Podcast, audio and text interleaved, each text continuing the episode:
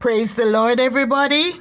Praise the Lord, everybody. And welcome to the first podcast for 2021. This is your moment in the Word with Evangelist Hyacinth Staple Reed. My thought today is entitled The Greatest Invitation. During our lifetime, we will receive invitations of varying kinds.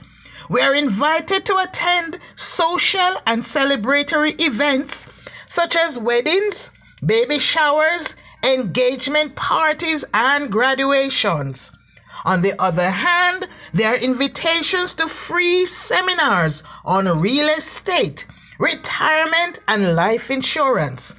These are usually ignored or thrown away, especially if they come in the mail. When one receives an invitation and there is a desire to attend, accepting becomes an easy task. Isaiah 55, verse 1 is one of the greatest invitations in the Bible. It is one in which God offered a covenant to those who could not afford to offer him anything. It reads, I quote, Ho, everyone that thirsteth, come ye to the waters. And he that hath no money, come ye, buy and eat. Yea, come, buy wine and milk without money and without price. End of quote. In the first section of the book of Isaiah, the nation of Israel was told that God was going to judge their enemies. In addition, he was also going to punish his people if they refuse to turn away from their wicked ways and return to the Lord God of Abraham, Isaac, and Jacob. The people of Israel refused to return to the Lord and follow him in the beauty of holiness. They refused to see with their eyes, hear with their ears, and understand with their hearts all that God required. They broke their covenant with God. Therefore, they had to suffer the consequences of their sins. However, throughout the history of Israel, there was always a faithful remnant who stood firm on the word of God and trusted his plan of salvation. Thus, chapter 55 offers them words of comfort and hope. God graciously invited them to come and join in the feast he had prepared for them. He extended his grace to those whose heart was right towards him. God was offering them inner nourishment, deep spiritual satisfaction, and more so, eternal life. The eternal life would come through Jesus Christ, the one who would come to save them as a lamb to the slaughter and would stand dumb before his accusers.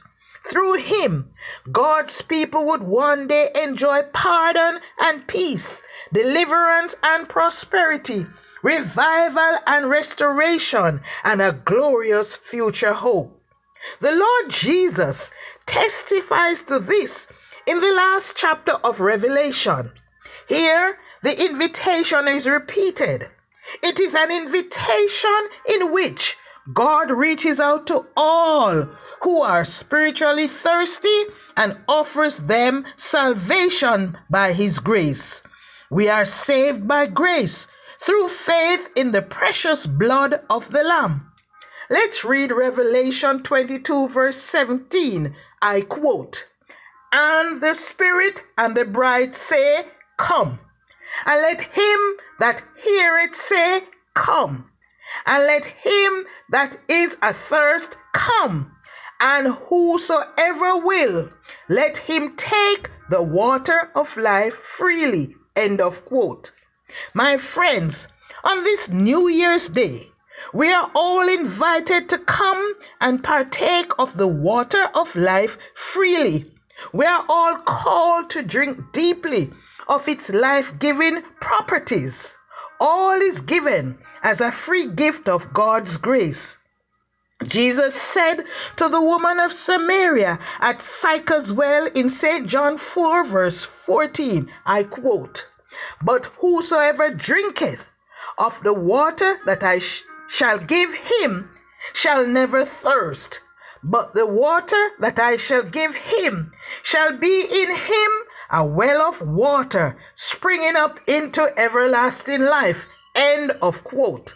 The clarion call to drink is to all who are weary, heartbroken, depressed, bruised, tired, and worn. It is an invitation with no expiry date. This is your day of salvation. There is room at the cross for you. Though millions have come, there is still room for more. Jesus is calling you. Will you come? Let's pray.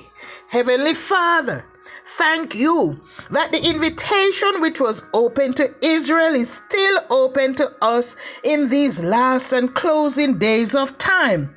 Thank you that your promises still extend to whosoever will believe on the Lord Jesus Christ for salvation.